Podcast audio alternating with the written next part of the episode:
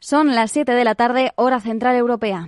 Capital Radio, servicios informativos.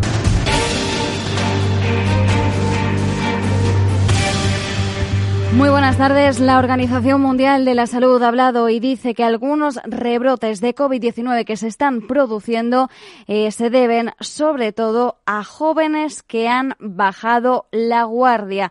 Dice que el mundo necesita aprender a vivir con esta enfermedad y señala, insiste en que los jóvenes no son invencibles. Así lo ha dicho la Organización Mundial de la Salud en una conferencia de prensa que ha tenido lugar en Ginebra este jueves. Dice que los picos recientes de la enfermedad han sido impulsados sobre todo por aquella gente más joven que no teme a los efectos de este virus. De todas formas, el COVID-19 hunde la economía de Estados Unidos en el segundo trimestre. Es uno de los grandes datos de la jornada. Su PIB se contrae un 3,9, un 32, perdón, con 9%, casi un 33 es la mayor contracción desde la Gran Depresión porque la pandemia del coronavirus ha devastado el consumo personal y también el de las empresas, mientras la ansiada recuperación se ve amenazada por los rebrotes de la enfermedad que ya se ha llevado 150.000 vidas en el país. Dice Donald Trump, el presidente de Estados Unidos, que el voto por correo no es de fiar y que, por tanto, las elecciones de este año eh, serían las más inexactas y fraudulentas de la historia y es por ello, por lo que sugiere, que lo mejor sería posponerlas hasta que la población de Estados Unidos pueda votar de forma apropiada y segura.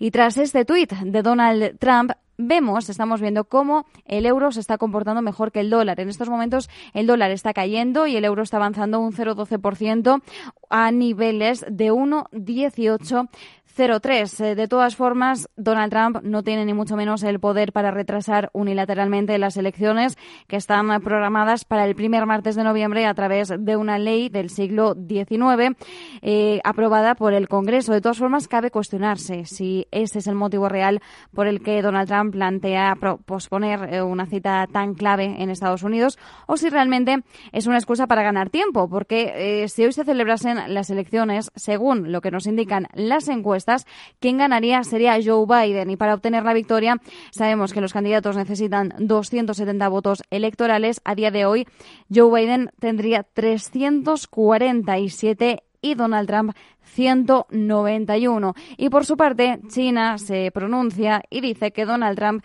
está alentando una nueva guerra fría por la elección presidencial. Asegura que el presidente de Estados Unidos ha visto en el gigante asiático el chivo expiatorio perfecto para aumentar su apoyo antes de las elecciones presidenciales en noviembre. Y ahora que ya tenemos el viejo continente cerrado con un cierre en negativo, a excepción del FTSE Londres que ha repuntado muy muy planito, un 0,04% arriba, vamos a observar el comportamiento de la renta variable estadounidense. Claves del mercado.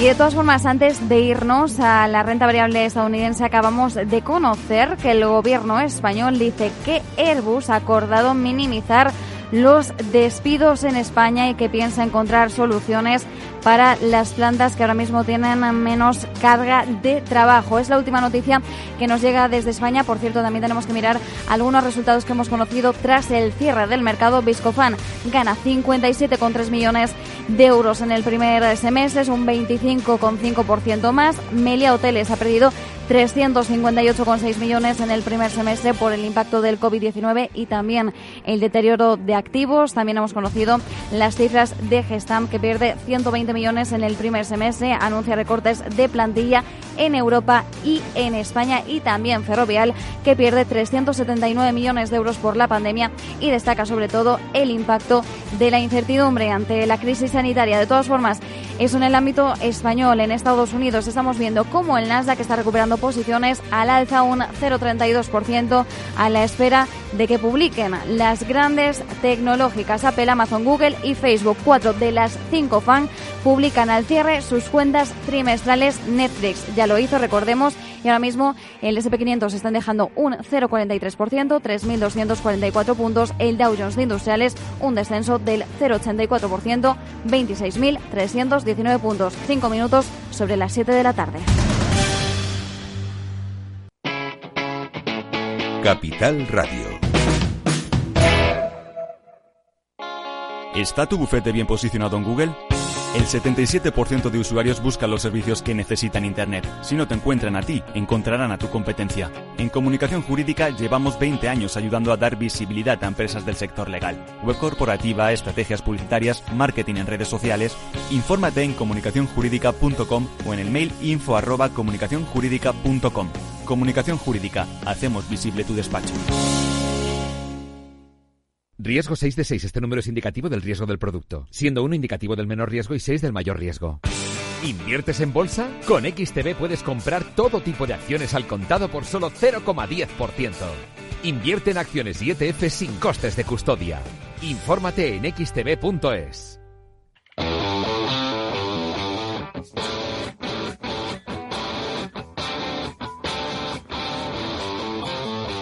Después del trabajo, After Work, con Eduardo Castillo, Capital Radio.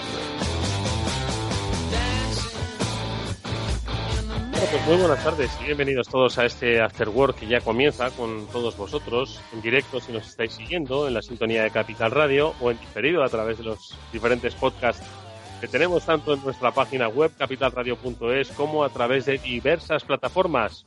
Digo la de iBox por ser quizás la más usada de todos vosotros. Bueno, pues hoy vamos a dedicar nuestro programa a, como siempre hacemos, a hablar de historias de empresas. Historias de empresas que comunican, que se quieren comunicar con las personas, que comunican a través de su propia actividad. Con la ayuda de Biggers, de los especialistas en comunicación corporativa, que es un responsable, vamos a conocer hoy la experiencia de Eida Labs.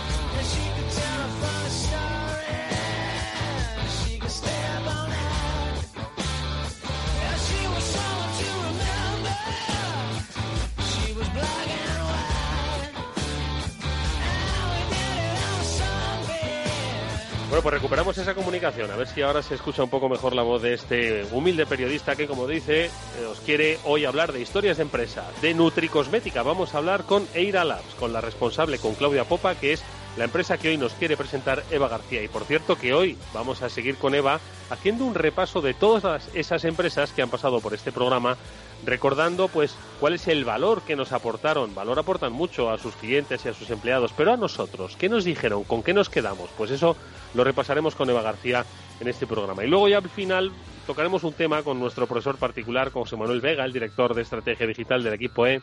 Ya sabéis que nos cuenta siempre pormenorizadamente cosas que suceden y él pues las desgrana, las analiza y nos las comparte. Pues, ¿os acordáis aquello que quisieron hacer de eh, acabar con el dinero físico? Una propuesta que hizo el Partido Socialista hace un mes aproximadamente. Hombre, tardará en llevarse a cabo, pero ya se han sentado las bases. Ojo, estamos la mayoría ya apenas eh, manejando dinero físico. ¿Qué es lo que supone? Bueno, pues luego nos lo contará José Manuel Vegas. Veremos si el fin del dinero en efectivo como tal está cerca o todavía está muy lejos. Así que nada, amigos, empieza este programa. Bienvenidos. Vamos a saludar a Eva García y a Claudia Pop.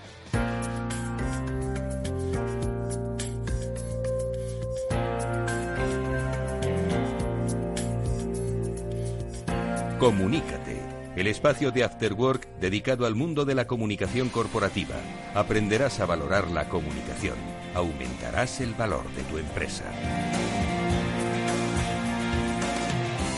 Y hoy vamos a entrar en un terreno que yo desconocía hasta ahora, el de la nutricosmética. Lo vamos a conocer a través de la experiencia empresarial de Eida Labs, es nuestra empresa invitada, también es nuestra empresa invitada, nuestra empresaria en este caso invitada, Claudia Popa, su directora general, a la que enseguida vamos a saludar. Pero antes, nuestro saludo afectuoso para Eva García, la CEO de Biggers, especialistas en comunicación corporativa. Eva, ¿qué tal? Muy buenas tardes. Buenas tardes, Eduardo, ¿cómo estás?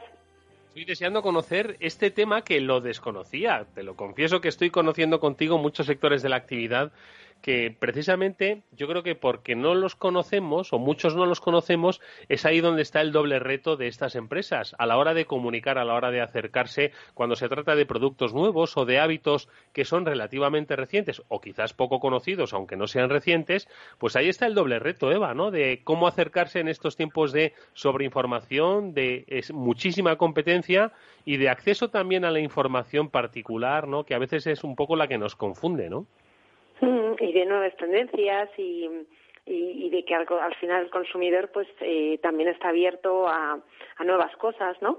Entonces aquí a nivel de comunicación para esas empresas el reto realmente es la diferenciación, ¿no? Es decir, bueno, pues tenemos un producto nuevo, algo que puede mejorar la vida de la gente y tenemos que comunicarlo también de una manera única y, y digamos exclusiva, ¿no? Entonces yo creo que ahí está el reto. Bueno, pues ahí está el reto. Mira, no solo es un producto nuevo, sino que para mí es hasta un concepto nuevo, el de la nutricosmética, ¿no? Y Claudia Popa es la directora general de Eira Labs, que es una compañía especializada en este terreno. Claudia, ¿qué tal? Muy buenas tardes. Hola, buenas tardes. Muy bien, gracias por la invitación. Claudia, encantado de que nos hables de nutricosmética. Vamos a ver, yo no sé si preguntarte primero, en realidad te voy a preguntar por Eira Labs, cómo surge, y entiendo que al mismo tiempo vamos a poder conocer cuál es el concepto de la nutricosmética. Hay que decir una cosa a nuestros oyentes, igual esto les da una pista. Claudia Popa es química de profesión, ¿no? Y a partir de ahí empieza la empresa, ¿no? A partir de ahí sí empieza la, la empresa, pues uh, pues es, es una empresa española y como bien dices, pues dedicada a la nutricosmética, la salud y, y bienestar, ¿no? En general. Y, comenzamos en 2015 con la inspiración de, desarrollar una gama propia de complementos elaborados con ingredientes de, alta calidad y basados en estudios clínicos eficaces con el objetivo de ayudar a las personas a envejecer mejor, a estar más sanos y, ¿por qué no?, estar más felices. Hombre, claro que sí, al final, si nos vemos bien, estamos mucho mejor, estamos mucho más felices. Eh, y el concepto de la cosmética eh, es fácil, fácil, ¿no? Es, es la cosmética eh, que se ingiere por vía oral para nutrirlo desde el interior y potenciar la belleza en el exterior. Oye, Claudia, y lo he dicho, tú eres química, ¿no? ¿Cómo te adentras en el mundo de la nutricosmética? Bueno, pues sí, soy química con especialización en, en eh, nutrición y, alimentación. Entonces, pues, más aparte de, tener y, terminar eh, química, luego pues estudié cosmética y dermofarmacia. Estoy, me encanta, ¿no? Cuidarme y, y, a raíz de ahí, pues, uh, ¿no? las dos las dos cosas como que combina. Y sí, en 2014 mm, decido emprender por mi cuenta y uh, creamos uh, Labs en realidad empieza en 2016, la marca propia, pero sí que uh, montamos lo que es un, laboratorio, pero a nivel pequeño, ¿no? Porque uh, y, y, ahí empieza el deseo de, de, de, de, tener algo propio, en este caso, he ido por la rama de la nutricosmética porque para mí eh, a nivel uh, desarrollo fabricación era más fácil para mm. la infraestructura de trabajo que teníamos. Oye, Claudia, ¿el sector o el segmento de la nutricosmética eh, es un sector ya trabajado, es viejo, entraste con mucha competencia o era un sector o es un sector que todavía está por desarrollar en muchos espacios? Um, yo creo que todavía es un sector por desarrollar uh, y, está mucho más conocido uh, a nivel uh, no, no en estado sí fuera de, España de, Europa como países asiáticos um, América pero en Europa todavía estamos ahí um, Ah, hay competencia. Ah, no entramos fuerte porque mm, tampoco ah, nos, los recursos no los permitían, por lo cual estamos trabajando en, en, desarrollar la marca. Ha sido pues empezar de nada por lo cual mm, hay mucha competencia, sí. ¿Y cuál es el, el, elemento diferenciador de Eira Labs, Claudia, de otras empresas del sector? Pues mi premisa es desarrollar productos uh, con ingredientes premium, uh, con una calidad uh, de ingredientes con estudios clínicos que avale su eficacia. Desde un inicio uh, todos los productos se han desarrollado mm, uh, con la premisa de que yo me tomo este, este producto y si yo no tengo la certeza y la firmeza que, que, es un producto seguro, eficaz, mm, no tengo el interés de, de, mm, sacarlo al mercado porque en realidad estamos hablando de salud no solamente de belleza, sino que es un concepto entre, entre uh, salud y belleza. Entonces, mm. creo que es lo que nos diferencia de, muchas otras marcas que hay en, el sector, uh, la calidad y la cantidad de los principios activos con cual formulamos. Eh, oye, Claudia, ¿y tú crees que los clientes, los potenciales clientes de la nutricosmética, dónde se encuentran ahora mismo? Eh, ¿Tienen que evolucionar? Es decir, de ahí, pues oye, las personas eh, se cuidan y cada vez más, ¿no? Vivimos en un tiempo, tú lo has dicho, donde buscamos la felicidad y el bienestar exterior, que luego sea el bienestar interior, o al revés, ojo. Entonces, ¿cuál es el paso natural de eh, hacia la nutricosmética empiezan por ser habituales de la cosmética, de cuidados y dan un paso más allá o se meten directamente. Eh, es un producto que no, eh, esto va uh, como uh, asociado a, un, como a un, uh, es, es, un complemento de un estilo de vida saludable. Entonces, cada vez lo que estamos buscando, pues esto, estar más saludable, envejecer mejor, y, es ahí que mm, uh, los hábitos están cambiando. Y la gente pues también empiezan a, buscar pues uh, uh, productos más naturales um, eh, y, va todo todo relacionado. Una persona que no cuida su dieta no hace deporte no, no va directamente a, a, a nutricosmética sino que mm, va va todo incluido. Sí uno que no cuida su dieta o se va a buscar un milagro o, se va a cualquier otro lado. O se va a buscar un milagro. Exactamente. Oye, Eva, escuchando a, Claudia, eh, aunque en alguna ocasión lo hemos tocado, yo creo que es un gran reto, ¿no? Pues para eh, jóvenes empresas como, bueno, joven relativamente, ¿no? Estamos hablando de 2015, 2016, ya son, ya es un lustro, ¿no? Casi. Pero bueno, sobre todo de un sector que efectivamente se amolda a pues esas nuevas necesidades y esas nuevas tendencias sociales. En el terreno de la comunicación, yo creo que tiene las mismas potencialidades como las mismas dificultades. Un sector nuevo que todavía tiene mucho potencial de desarrollo en Europa, pero que al mismo tiempo, pues quizás la gente no acaba de conocer, ¿no? Entonces, un poco, ¿cuál es tu análisis desde esa perspectiva de comunicación? Sí, realmente a nivel de comunicación ese tipo de empresas pues tienen, eh, digamos, como dos líneas de, actuación, ¿no? Lo que es la parte informativa, formativa, donde realmente no solo eh, explicas qué es la nutricosmética, porque es verdad que hay gente que se cuida mucho, pero todavía no ha estado en contacto con esta, esta nueva rama, ¿no? Y, y también una, yo creo que una parte fundamental que también eh, tiene ir a Labs es la recomendación, es decir, a través de la comunicación transmitir a la gente eh, por la experiencia de otros consumidores o otros clientes que realmente eh, esto funciona, ¿no? Y que la gente cuando, bueno, pues eh, utiliza los productos de Idealab se encuentra mejor, se encuentra más sano, se encuentra, ¿no? Bueno, pues más feliz, más por dentro y por fuera.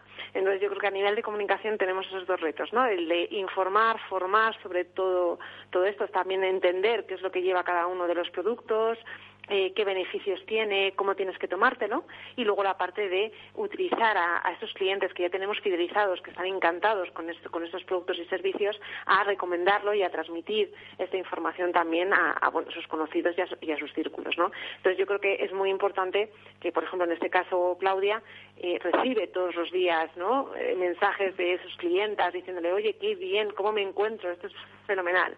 Entonces esto es muy importante también para comunicar, para que la gente tenga confianza y de alguna manera empiece eh, a partir de esa recomendación. Eh, Claudia, em, la comunicación es importante, pero hemos visto estos últimos meses cómo esa comunicación directa con nuestros clientes se frustró, ¿no? Como consecuencia del confinamiento derivado de la pandemia del coronavirus. ¿Cómo eh, lo vivisteis desde Eira Labs? Eh, ¿Cómo lo vivisteis el confinamiento y luego cómo ha cambiado, si es que ha cambiado, vuestra forma de relacionaros con los clientes? Pues mm, lo hemos vivido, supongo, igual que otras pequeñas empresas, con mucha incertidumbre, pero es cierto que eh, no hemos parado y, y esto se, eh, es debido a que nuestra gestión mm, es online. Y como nuestros productos no son productos de, de, una primera necesidad y no se venden en lineales de supermercado y tal, pues lo hemos vivido de una manera diferente, que no ha sido estar ahí en la primera línea. Así que tenemos, estamos agradecidos, estamos porque hemos podido mm, casi funcionar como siempre. ¿Y mm, eh, alguna experiencia nueva que de mm, de, esta, de estas vivencias pues eh, hayáis incorporado. Eva nos ha contado, ¿no? Como muchas empresas han descubierto los eh, nuevos canales digitales que por otro lado ya existían, bueno, pues para empezar a ofrecer ese valor añadido. Entiendo que esa diferenciación de la que nos hablabas antes, ¿no? Pues ese producto de calidad, esa información, entiendo que son cosas que que cuanto más podamos sumar, más nos van a diferenciar y más nos va a conectar con el cliente, ¿no, Claudia? Pues mm, así es, y, y como, como comentaba antes, como nosotros mm, y nuestro método de trabajo eh, ha, mm, ha sido a través de eh, a través de online, pues la verdad que teníamos claro que este era el camino de, seguir trabajando, pues entonces ahora mismo lo tenemos todavía más claro que, que hay que hacerlo de esta manera. Somos una empresa pequeña y, y todavía tenemos mucho que, aprender y, hemos sobrevivido a esta, a, esta crisis ah, y ahora tenemos que trabajar aún más para consolidar la marca en el sector y por esto apostamos ah, también por la comunicación para dar a conocer nuestra marca que es fundamental para llegar al consumidor final. Oye, Eva, eh, mira que lo hemos hablado en más de una ocasión, la consolidación de una marca que además está en el terreno de eh, la estética, la cosmética, la nutrición, el bienestar, ¿no? Hemos hablado mucho del, uso de las figuras de los referentes y de los influencers, ¿no? Entonces, yo no sé si, si en el caso de Eira Labs es... Eh, adecuado plantear esta estrategia o quizás tenemos que ya empezar a pensar otro tipo de estrategias. Eva realmente, pues como hablamos siempre, ¿no? Eh, cada, hay muchas herramientas de comunicación y cada empresa y cada proyecto necesita las suyas, ¿no? Entonces, eh, en este sentido, y para el, el caso de Ira Labs, cuando conocimos a Claudia, estuvimos hablando con ella, lo que nosotros realmente vimos desde un principio era que era necesario primero, y antes de que nadie pudiera hablar de la marca, que fuera la misma Claudia y la misma marca la que empezara a hablar de sí misma, ¿no? ¿Por qué? Porque también estaba dentro de un segmento en el que, era poco conocido, con lo cual entendíamos que era muy importante en una primera fase que tanto Claudia como bueno nosotros a través de la comunicación con periodistas, etcétera, pudiéramos ir consolidando tanto el concepto de Labs como de Nutricosmética y pudiéramos explicar bien este concepto y cómo se, ¿no? Cómo, cómo se se puede consumir, cuáles son sus beneficios, etcétera, ¿no? Entonces, en una primera fase, antes de entrar en, esa rama, ¿no? O, intentar que otras mm. personas hablen de mi marca, creíamos que era muy importante que fuera Claudia la portavoz y que realmente Claudia explicara en los medios de comunicación este proyecto, su diferenciación, sus productos y todos los beneficios que tiene para la salud y el bienestar. Esto, Claudia, que dice Eva, es una muy buena reflexión. Al final es cierto, es bueno que eh, nosotros queremos prescriptores ¿no? de nuestra marca, pero si lo que queremos es empezar a hablar de ella, qué mejor que nosotros. No vamos a dejar que hablen de nosotros personas que todavía no acaban de conocer la marca, ¿no? Y no la y pueden llevarse quizás una idea equivocada o transmitir precisamente una idea equivocada sobre la calidad o la propia filosofía de la empresa, ¿no? Eh, es muy cierto. De hecho, mm, hoy en día mm, el mundo Instagramer o tal, pues cualquiera puede sacar tu producto y hablar de ello, pero tampoco no es nuestro objetivo porque se trata de dar credibilidad a, la marca y, compartirlo con gente que realmente son consumidores reales, no solamente enseña, sino son consumidores reales. Y, y luego durante toda esta etapa que nosotros pues hemos estado trabajando más internamente pues um, y, hemos sobrevivido es porque um, la calidad de, de los productos um, a, largo plazo se ven. Y como decía e-, Eva antes pues casi cada día hay un cliente que llama para decir que mm, le funciona genial y, y, están súper contentos, por lo cual mm, yo estoy súper agradecida. Ah. Oye, eh, Claudia, eh, cuéntame una última cosa. Eh, yo es cierto que soy poco de cremas, ¿no? Me, he hecho la crema protectora porque es que si no me, me, quemo en verano, pero poco más. ¿no? Es cierto que los hombres no tenemos, pues, bueno, no todos, ¿eh? Cada vez, cada lo bueno que tiene es que no se ingiere no tienes que untarte y entonces ¿no? tiene no tiene efectivamente es mucho más fácil pero pese a mi lejanía ¿no? con, con esto, sí, que en, en, ocasiones he oído hablar del colágeno. Este es uno de los productos que vosotros eh, tenéis. Eh, ¿qué, ¿Para qué sirve? ¿Qué hace el colágeno? ¿Qué, cuéntame, a ver si, si igual me lo pienso, oye. Bueno, uh, el colágeno sirve para todo. sí, sirve para todo. A ver, uh, uh, Hoy en día sí que el colágeno está muy conocido. Eh, eh, a mí me gusta decir péptidos uh, hidrolizados de colágeno, porque no es más científico, ¿no? Y no todos los colágenos son iguales. Entonces es cierto que uno de los ingredientes de, um, algunos de nuestros productos son los péptidos de colágeno.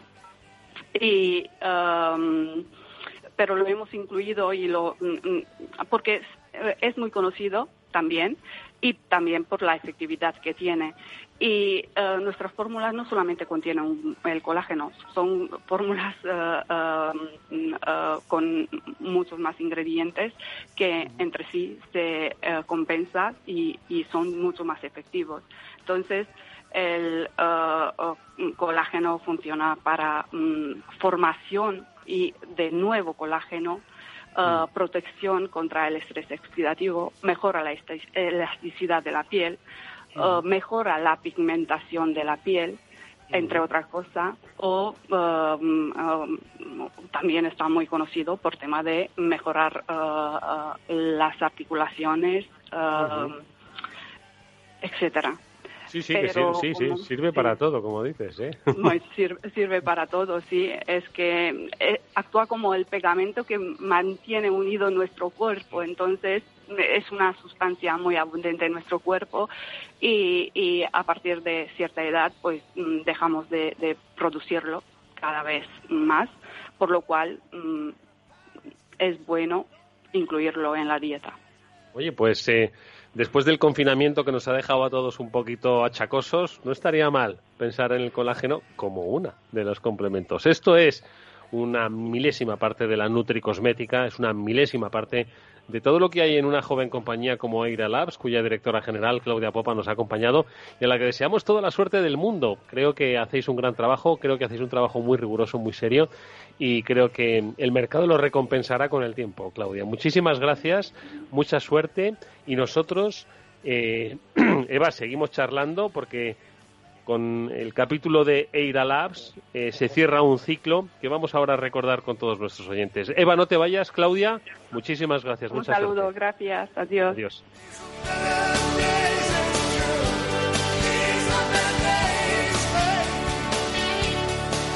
Y digo que cierra un ciclo porque desde el principio de temporada estuvimos junto con los eh, profesionales de Biggers, con Eva García a la cabeza, eh, conociendo historia de empresa, historia de empresa eh, que han pasado por nuestros micrófonos y que nos han permitido, Eva, pues conocer, bueno, pues multitud de sectores, multitud de eh, ilusiones, multitud de dificultades, pero sobre todo reflexiones, siempre partiendo del punto de vista de la comunicación, ¿no? De al final de cómo la gente, cómo los, los directivos, los empresarios, los emprendedores, pues se relacionaban con sus grupos de interés, con sus clientes, con sus empleados eh, como una parte fundamental para el desarrollo de sus negocios, la comunicación. Es lo que hemos querido hacer a través de este espacio y que hoy, Eva, me gustaría repasar pues para sacar un poco los puntos clave ¿no? que, cada uno de, los que ha pasado por este programa nos ha dejado, ¿no?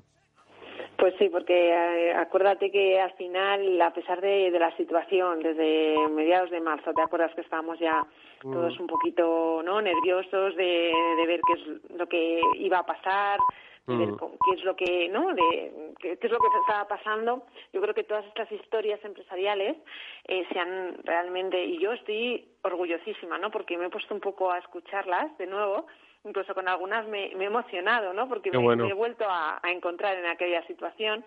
Y realmente yo creo que hemos tenido la oportunidad de escuchar historias, pues todas un poco resumidas en conceptos como la valentía, el positivismo, la lucha, han, estado luchando todos estos últimos meses con, bueno, bueno, ¿sabes? Con, una fuerza increíble, energía y sobre todo que todos eh, tenían en común esas ganas de comunicar, de seguir comunicando, de no parar eh, y que lo que han conseguido es que realmente ahora la comunicación ya no sea como una de las estrategias más, sino que sea una de las fundamental ¿no? de, su mm. negocio eh, y que va a ser clave para su recuperación y el desarrollo de, de todas estas empresas en los próximos meses ¿no? y en el futuro. Oye, pues eh, vamos a recordar esos episodios. Yo empiezo por una de ellas. Eh, han sido muchas y vamos a tratar de recuperarlas y de recordarlas a todas. Y si no, no os preocupéis que tenéis los podcasts que los podéis escuchar. ¿eh? todos los jueves hemos desarrollado este espacio junto con Vigas. Pero quiero quedarme, la primera de ellas, ojo, con la entrevista que le hicimos a Jesús Vidal, de Vidal and Vidal, em, porque fue interesantísimo, ¿no? cómo ellos, que tenían tienda física en numerosos, eh, en numerosos centros, tenían mucha tienda física, pues obviamente tuvieron que cerrar como muchas otras empresas, ¿no? Eh, derivado de la pandemia. Eh, ¿Y qué hicieron? Una visión súper positiva. Empezaron a aprender nuevas cosas, empezaron a formar a sus empleados, empezaron a... Lo primero que hicieron fue mirar hacia sus empleados, ¿no? Y eso yo creo que va fue es, es significativo ¿no? de, de, lo que de lo que es una, una compañía de la cultura de empresa de esa de esa compañía ¿no? y cómo les han preparado para la vuelta y cómo están demotivados ahora mismo de cara al cliente no yo creo que eso es fundamental y ahí estaba la comunicación interna teniendo un papel clave no yo también pues me, me he acordado también de todas estas empresas que es verdad que la crisis pues por sus sectores eh, pues les no, no lo han sufrido no pero es verdad que se han tenido que reinventar también y han tenido que empezar a escuchar de manera diferente a sus clientes. Acuérdate, pues Audea, de temas de ciberseguridad, Interflora, que no paraban de vender flores, muchísimas más que el año pasado, ¿no? Mediterránea Luxury, que con todos sus menús eh, de, comida saludable, pues realmente estaban ayudando a la gente a poder comer mejor durante el confinamiento. Y bueno, el paso de Vilane, que, que al final ellos,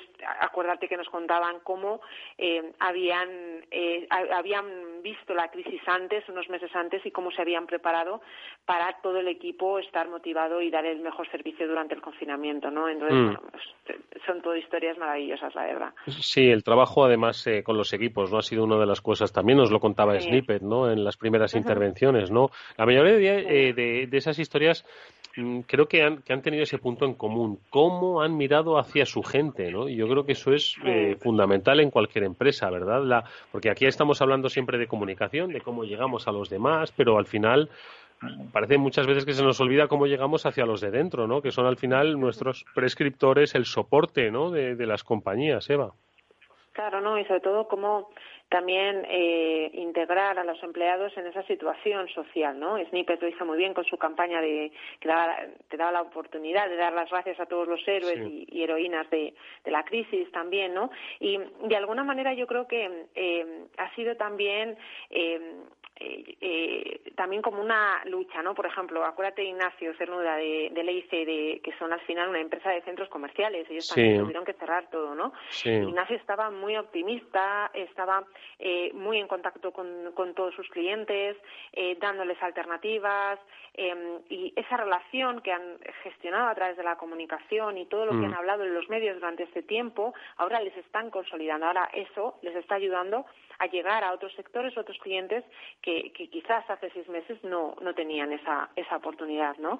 Y luego, pues también empresas pues que surgieron de la crisis, acuérdate cuando hablamos de AVAX, que con sus impresoras pues, Sí, estaban ayudando a, a hacer las mascarillas y que y de forma totalmente desinteresada y gratis ayudaron a tantas empresas, a tantos hospitales durante la crisis, al Agua, que llegó a España en ese momento de necesitamos cámaras térmicas para medir la temperatura en, en los grandes eh, espacios, ¿no? Eh, que tuvimos ahí unas de- semanas súper intensas de Sí. comunicación, ¿no? Y escucha, y de Dahua, recuerdo cuando, cuando su portavoz nos estuvo hablando ¿no? de las cámaras térmicas en, en IFEMA, eh, también hay que destacar eh, lo que tú has dicho, cómo la crisis ha dado nuevas oportunidades o ha generado nuevas oportunidades, porque eh, hay, que de- hay que decir que, la, la- si- corrígeme si me equivoco, Eva, la, la matriz de Dahua, al final ellos están especializados en lo que eran la la el mundo de la seguridad, el control de los Sí. accesos, etcétera, etcétera. Y entonces al final de repente nos damos cuenta de que la sociedad necesita eh, derivado del coronavirus, de la pandemia, bueno, pues una serie de cuestiones relativas a otorgar más confianza y seguridad, pero en este caso higiénica, sanitaria, y dicen, oye, nosotros eh, podemos, podemos entrar aquí, ¿no? Es decir, cómo al final se han creado esos nichos de oportunidad que han sabido muchas eh, aprovechar y que, y que Sí, quiero recordar claro, y que la base al final, Eduardo, ha sido la comunicación, porque la gente realmente no sabía que existían cámaras térmicas que te medían, te medían la temperatura hasta que empezamos a comunicarlo, ¿no? Y de alguna manera Dahua fue la primera empresa en España que empezó a comunicarlo. Y mm, ahora mismo quien no entiende que es una cámara térmica, ¿no? Y Mm. cómo funcionan y que, se que, que pueden dar un... ¿Sabes? Que puedes acceder y de repente que te digan 38 y te tienes que esperar 10 minutos a que luego te lo vuelvan a tomar, ¿no? Y puede ser simplemente un tema de calor o de alguna luz que hay, etcétera, ¿no? Entonces yo Mm. creo que al final también... Estoy seguro, Eva, que muchos eh, de nuestros oyentes ¿sabes? recuerdan ese directo de un reportero de Telecinco ¿no? que dio en pleno directo pues unos 37 y pico, 38 eh, y fue precisamente por las cámaras de Dahua, ¿verdad? Decía el pobre reportero, es que los focos, aquí, aquí hace mucho calor, ¿verdad? No, No, pero, que me he puesto pero- nervioso, decía, me he puesto nervioso, ¿no? Y es verdad que, que, eh, en ese momento nosotros también aprendimos que mm, a nivel televisión eh, teníamos que tener cuidado con los directos porque al final la cámara lleva, bueno, pues lleva un, un foco con una temperatura superior a los Sí, sí. 36 grados Sí, y sí. eso pues el pobre chico pues todo el mundo ya ya le mandó al hospital directamente, a la UCI directamente, ¿no? Entonces, pero aquello aquel, aquella anécdota marcó un antes y un después en, la comunicación de esta cuenta porque eh, la gente empezó a darse cuenta de lo que esto suponía ¿no? y de la necesidad eh, de estas cámaras. Entonces, a partir de ahí, pues eh, nosotros también hemos estado formando al cliente de que siempre, pues, de este tipo de cosas, pues pueden surgir oportunidades y así lo hicimos, ¿no? Entonces, yo, vamos, realmente son todo historias maravillosas que, pues, por ejemplo, Yescapa de la empresa de autocaravanas, Cristina, pues nos Mm. decía, hemos tenido que cerrar todas las oficinas, pero estamos viendo que la caravana se está convirtiendo en una alternativa para el verano de Sí, sí, 2020. en el objeto y- de deseo, y- sí. y el objetivo era comunicar, comunicar, comunicar, comunicar, porque ya la competencia estaba empezando a comunicar antes, ¿no? Entonces volvimos, eh, ¿no? Paramos unas semanas y tuvimos que empezar a tope porque porque la necesidad estaba ahí y la gente tenía que, que saber que había una alternativa al hotel, a bueno, pues a las vacaciones tradicionales, ¿no? Y ahora mismo Yescapa pues está haciendo eh, un verano increíble a nivel de ventas y a nivel de contactos y a nivel de, de usuarios, ¿no? Entonces, bueno, pues eso también ha ayudado, ¿no? Gracias a la, a la comunicación y, y sobre todo, pues también eh, todos estos negocios que ya funcionaban un poco, pues como lo que nos contaba Claudia con, con un e-commerce, pues se han reforzado y han visto que de a lo mejor vender 10.000 o 20.000 euros el año pasado por estas fechas en su e-com- e-commerce, pues este año han vendido 100.000 o 200.000.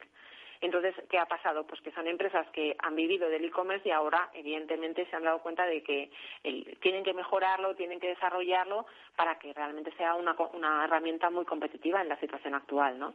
Mm. Eh, ya sabes, Edu, que es que yo mis clientes los adoro y creo que todo es una historia increíble. Y, y, bueno, pues también todas estas empresas, pues como Pablo Melchor, con, con esta fundación Ayuda Efectiva, ¿te acuerdas que? Sí, efectivamente.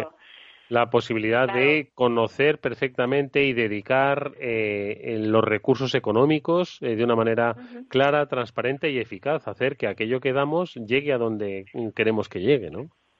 Sí, y que al final el mundo sea un lugar mejor para todos. Y yo creo que, que, eso es eh, la clave. Y con la fuerza y la energía de estas empresas, eh, yo creo que al final somos mejores todos. Nosotros hemos aprendido muchísimo a su lado estos meses porque ha sido un, vamos a, íbamos todos, ¿no? Tirando un poco del carro y dejamos de ser su agencia de comunicación para realmente ser sus partners, para estar ahí, para que cuando de repente nos se bloqueaban a nivel de negocio nos preguntaban, oye, ¿qué hacemos?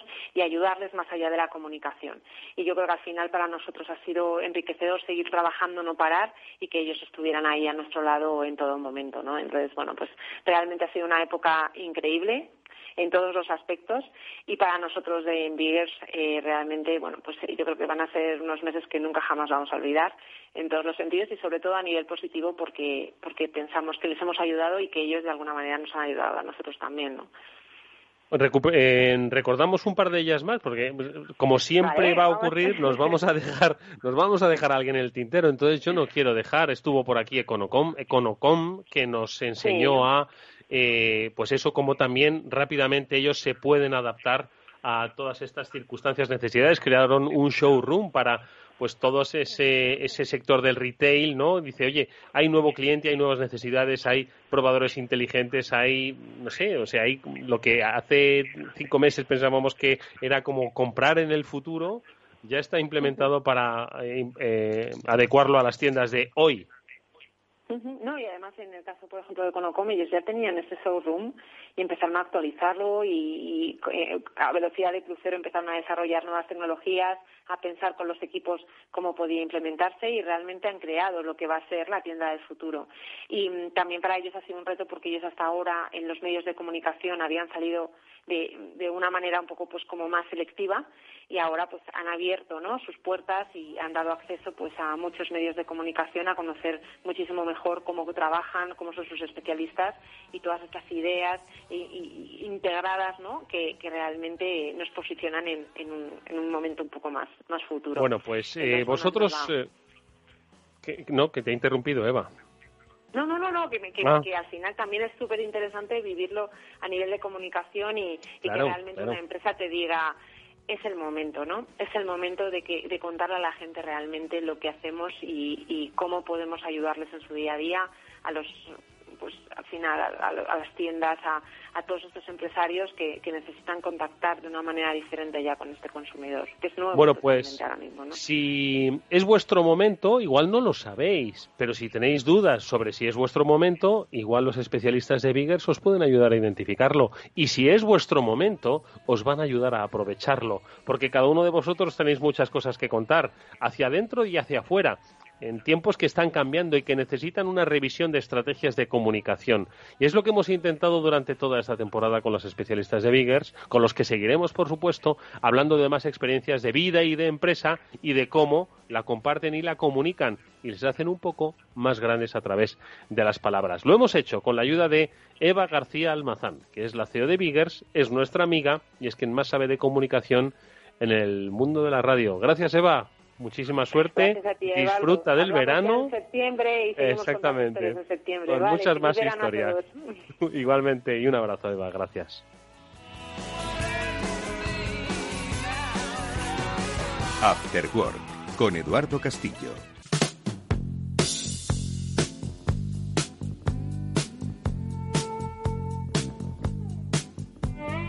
Eduardo Castillo en Capital Radio. After Work.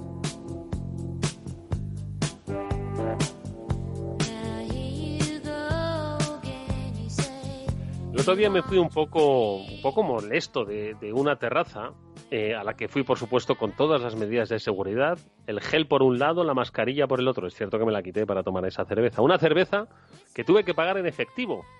Y la verdad es que no llevaba efectivo a mano, así que es el, la tuvo que apoquinar quien me acompañaba en ese momento. que sí llevaba efectivo. Y es que pues tenía límite de tarjeta. Decía que a partir de X euros. La verdad es que yo me cabré bastante. Estuve a punto de decirle, pero usted no ha visto que es que el dinero en efectivo va a terminar. Bueno, la verdad es que pasó olímpicamente de mí y pagamos la cerveza, por supuesto. ¿Va a desaparecer el dinero en efectivo? Esto es algo que nos preguntamos hace tiempo, que parece que ya no está pues en la primera línea informativa, pero que es algo que le quedó marcado a nuestro amigo José Manuel Vega, el director de estrategia digital del equipo E. ¿Por qué le ha quedado marcado? Pues no lo sé. ¿Qué vas a hacer con todos esos billetes ocultos que tienes por allí, José Manuel? Muy buenas tardes, amigo. ¿Qué tal, Eduardo? ¿Cómo estamos? Buenas tardes. ¿Qué vamos a hacer con el dinero en efectivo, por favor? Lo vamos a tener que pues gastar antes, es, se va a acabar. Es una buenísima, una buenísima pregunta, ¿no? Porque el, mes pasado... la terraza esa, en la que me cobraban en efectivo. Exacto, exacto, sí, sí, que dices aquí eh, o hay, hay sitios donde no te donde te obligan a, pagar con tarjeta y otros donde te obligan a pagar en efectivo, ¿no? Bueno, pues eh, sí, como decía el mes pasado, el PSOE inició una, una proposición no de ley para la eliminación gradual del pago en efectivo y que todo sean medidas electrónicas, ¿no? O pagos electrónicos, ¿no? Entonces, bueno, pues eh, al final dices, ¿esto es bueno, es malo? ¿Qué pasa con esto? ¿no? Y bueno, pues me puse ahí un poco a hacer una pequeña lista de eh, cosas a favor y en contra, porque no todo es bueno o es malo en una de las posiciones. ¿no? Y bueno, pues a favor de, sí, estaría bien que se eliminara el efectivo. ¿Así? ¿Ah, bueno, pues. ¿Estaría bien? Eh, bueno, hay cosas que son, que son positivas, ¿no? Porque, por ejemplo, pues el, sobre, sobre eliminar el, efectivo, bueno, pues una de las ventajas que tiene el, pago electrónico son las ventajas ante un robo, por ejemplo, ¿no? El dinero en efectivo al final es un documento al portador. Si perdemos el dinero o nos lo roban, pues no hay nada que hacer. Es más, hasta te lo encuentras, te encuentras un billete por la calle y no te sabe mal. Y, qué bien, qué suerte he tenido, me lo gasto, ¿no? Eh, sin embargo, si, si eh, con un tema de una tarjeta nos la roban, por ejemplo, bueno, pues siempre puedes coger y, y darla, darla de baja eh, mm. reponerla de inmediato y ahí pues no habría problema. Perdemos el dinero, bueno, pues a lo mejor no nos pueden hacer un pequeño gasto inmediato, pero si llamas por teléfono te la cortan y ahí, bueno, pues no habría, no habría, esa es una, por ejemplo, una de las ventajas del pago del pago electrónico, ¿no? En lugar del, efectivo. Vale, la desaparición de la pérdida, el robo, el atraco, sí, el manoseo. Sí, sí, vale, ¿Qué más ventajas hay? A ver. Bueno, pues mira, el, efectivo, por ejemplo, eh, por otra parte, es el único medio realmente público ¿vale? Porque al final el, uso del dinero en efectivo es gratis, mientras que las tarjetas, bueno, pues pueden tener ahí sus cuotas anuales más o menos elevadas, ¿no? Y al final el, usar pago con tarjeta favorece a las, a las grandes firmas de medios electrónicos, ¿no? Hay un interés por parte de este tipo de, organismos de que los países al final terminen eliminando el pago en efectivo y se conviertan en absolutamente imprescindibles, ¿no? Entonces, mm. bueno, pues el efectivo al final eh, como medio de pago eh, abierto y público, pues es el, en ese caso sería el único que es abiertamente público. Bueno, pues no está mal. Eh, ¿Dónde has encontrado más cuestiones de interés o que de alguna forma apoyen la idea de que la desaparición del dinero público no está tan mal? Pues mira, hay otro, otro tema a favor del, pago electrónico que lo hemos visto mucho en estos días y es el que el pago con tarjeta es mucho más higiénico, digamos, ¿no? El, ha sido, esto ha, sonado mucho con el tema del COVID, ¿no? Que, que, que era uno de los transmisores del COVID, el hecho de que toquemos billetes podemos estar infectados con las manos sucias, luego se lo pasamos a otra persona eh, y, bueno, ya no solo con el tema del COVID. Eh, hay un estudio de, la Universidad de Oxford que estuve, que estuve eh, echando un vistazo y hablan de mm. que monedas y billetes pueden llegar a tener una media de 26.000 bacterias. Cosas que, bueno, pues bacterias que pueden ser potencialmente dañinas, algunos con nombres asquerosos tipo mm. Klebsiella enterobacter, que suena, que suena fatal esto, ¿no? y, luego, por otra parte, aparte, el, el 94% de los billetes eh, que circulan en España contienen restos de cocaína. Esto es una de esas curiosidades, por cierto, que somos líderes europeos, fíjate, líderes europeos en restos de cocaína en los billetes. Somos los, los number one a nivel, a nivel europeo, ¿no? hay otro dato curioso. No me digas. Es que si, sumáramos todos los restos de cocaína que tienen los billetes, juntaríamos a alguien que se ha, echado, que se ha parado de echar los números, 80 kilos de cocaína eh, entre todo lo que se encuentra, los restos que hay en los billetes eh, que circulan en España ahora mismo. O sea que, efectivamente, esto sí que apunta a que, desde un punto de vista higiénico, pues el, pago con tarjeta es mucho más, es mucho más, eh, digamos, más limpio. y, a ver, el pago con tarjeta es mucho más efectivo. De hecho, yo por eso reivindicaba el otro día en la terraza pues que no llevaba efectivo porque no pues porque al final pues tenemos que de alguna forma cumplir un poco con esas medidas de, de, higiene, ¿no? Y más en estos tiempos, ¿no? Ese intercambio manual, bueno, pues no, no es nada recomendable. Pero luego hay otro gran debate, ¿no? Con respecto al fin del, del dinero en efectivo, que es el que el que hace referencia a la economía sumergida, ¿no? El, me pagan en metálico, me pagan en sobre, me pagan en B, ¿no? Entonces, ¿qué pasaría con ello? Todo eso desaparecería, entiendo, ¿no? A ver, sí, em, efectivamente se supone que las transacciones electrónicas ayudarían a luchar contra, contra el dinero negro, ¿no? Esto es una verdad más o menos a medias. Efectivamente, todos estos pagos pequeños en B, ¿no? De viene un fontanero a tu casa y, le, bueno, pues te pago con factura o sin factura, ¿no? Bueno, pues te pago en efectivo, tal. Todo este tipo de cosas, este menudeo del, dinero negro. A todos los fontaneros que nos estáis escuchando, no os ofendáis, ¿eh? que es un ejemplo que hemos puesto. ¿eh? Desde todo el cariño, cariño al colectivo de los fontaneros, a los cuales, por cierto, les tengo mucho, tengo muy buenos amigos en, este, en este ámbito, ¿no? Y a los que siempre pides factura. Eh, sí, sí, sí, sí, sí. sí. Eh, pero la, realidad es que el gran fraude fiscal no viene por ahí, no viene por el menudeo, sino que viene pues, pues a todo lo que, se, eh, que, que, tiene que ver con, con, los paraísos fiscales, con las grandes estructuras estas societarias opacas, etcétera, etcétera, cosas que estamos viendo últimamente a, en, en, todos los medios, ¿no? O sea, el gran fraude fiscal viene por ahí. Además, eh, dicen que no existe una vinculación directa entre la, el uso del efectivo y el, y el, nivel de la economía sumergida. Hay un ejemplo muy claro que es el de Alemania, que es uno de los países europeos con mayor uso de efectivo y al mismo tiempo es una economía mmm, que, a nivel de fraude es modélica, ¿no? Es de, o sea, que tiene más que ver un poco a lo mejor con la, con la forma de ser, ¿no?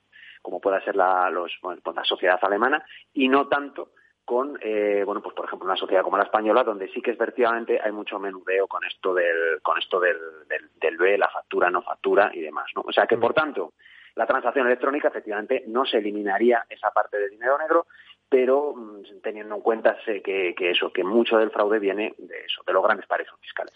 Vamos a ver, España ha sido el que ha bautizado, el que bautizó a los ya extintos billetes de 500 euros como los Bin Laden, ¿vale? Entonces es sorprendente, ¿no? El, contraste, el contraste con Alemania. De todas formas, de todas formas, eh, hay una parte positiva y una parte negativa.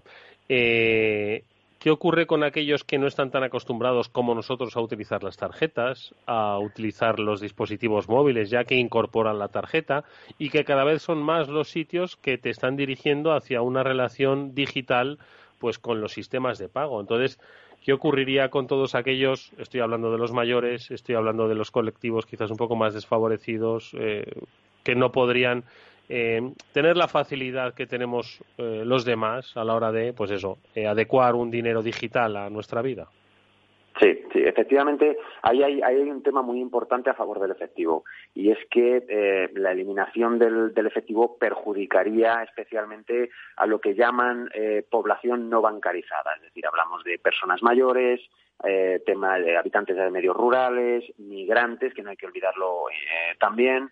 Eh, digamos que el uso del efectivo es muchísimo más sencillo que, que, ya no digo que una tarjeta o que cualquiera de estos medios de pago, o sea, llevar integrada la tarjeta dentro del móvil o bueno pues cualquier otra de estas aplicaciones apps de, de las de las eh, grandes fintech que están últimamente destacando eh, y, y, extendiéndose mucho eh, al final el efectivo es lo más fácil y es lo que facilita realmente la participación y la inclusión en la, en la sociedad. ¿no? Eh, hablamos también antes de que mm, el, dinero en efectivo es el verdadero medio de pago público, ¿no? Y eso no, no, lo tenemos que olvidar, que deberíamos de tener un medio de pago al final al alcance de todos, del superingeniero que está a la última, pero también, pues eso, de esa persona de un medio rural o de ese migrante y tendríamos que tenerlo eh, también en cuenta, ¿no? El, facilitarle su, su inclusión social. Al hilo de esto también hay que tener en cuenta que es mucho más fácil llevar el control de nuestros gastos con dinero en efectivo, es decir, tengo 50 euros, me he gastado 20 en la compra, tal, es mucho más sencillo entender eso que a lo mejor, por ejemplo, el uso de ciertas tarjetas de, de, de crédito que además tienen los gastos, eh, te los pasan por retrasado, que a lo mejor te viene la, liquidación un mes o dos después, digamos, donde ya no sabes lo que gastaste, lo que no, digamos, y que dependes de, pues probablemente de un acceso a, por Internet, pues para poder llevar un control mayor, ¿no? Entonces, obviamente, si prescindimos del efectivo, perjudicaríamos mucho a este tipo de colectivos que no son capaces de llevar este tipo de, de, de gestiones más, eh, más avanzadas de eh, su economía personal. Eh, recuerdo haber leído en Twitter una historia, no sé si será cierta o falsa, la que una persona hablaba de su abuela que había ido al banco a sacar de ventanilla 50 euros. Cuando le dijeron que mm, el mínimo para sacar ventanilla eran 200 y que se quería 50 que utilizase el, cajero.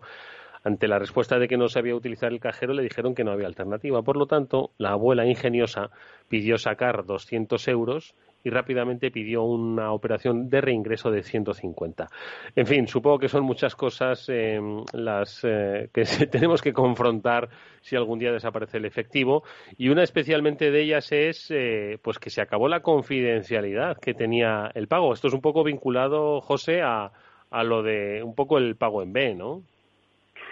Sí, efectivamente, el, el efectivo eh, el uso del dinero en efectivo es el, único medio que tenemos que garantiza nuestra confidencialidad, porque en el momento en el que hay una transacción electrónica, bueno, pues el, movimiento queda completamente registrado, o sea, se sabe, se sabe quién paga, quién recibe, en qué hora, lugar, en qué concepto, etcétera, etcétera, ¿no?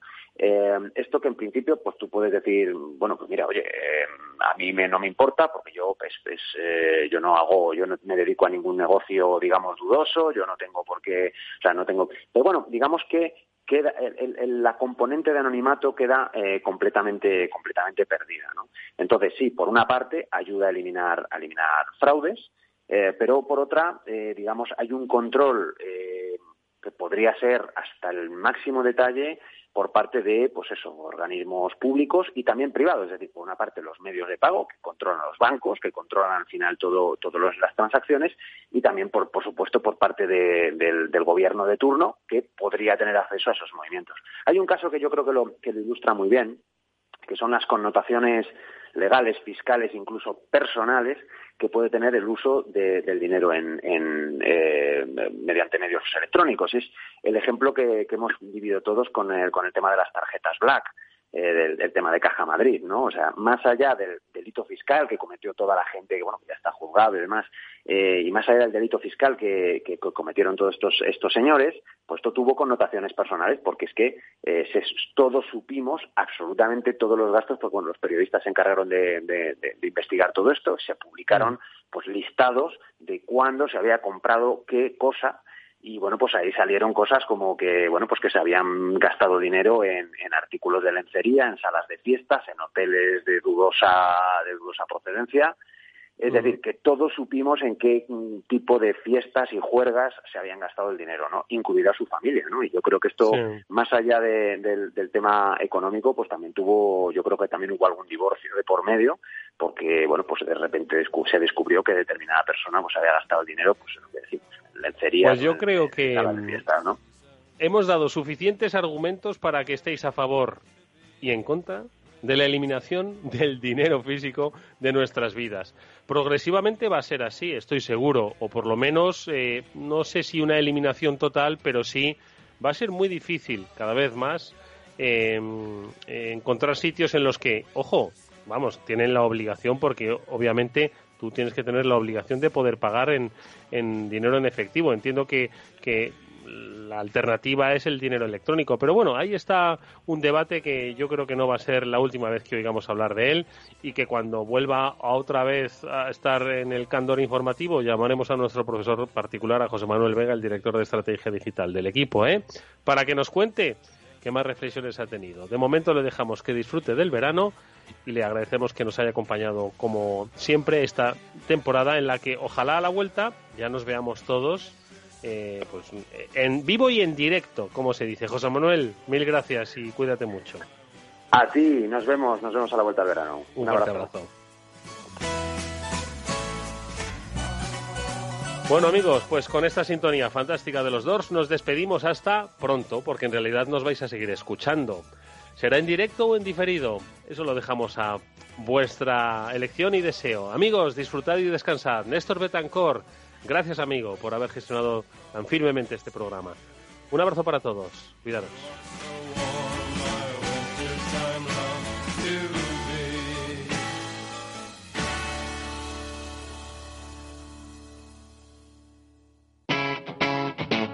Capital Radio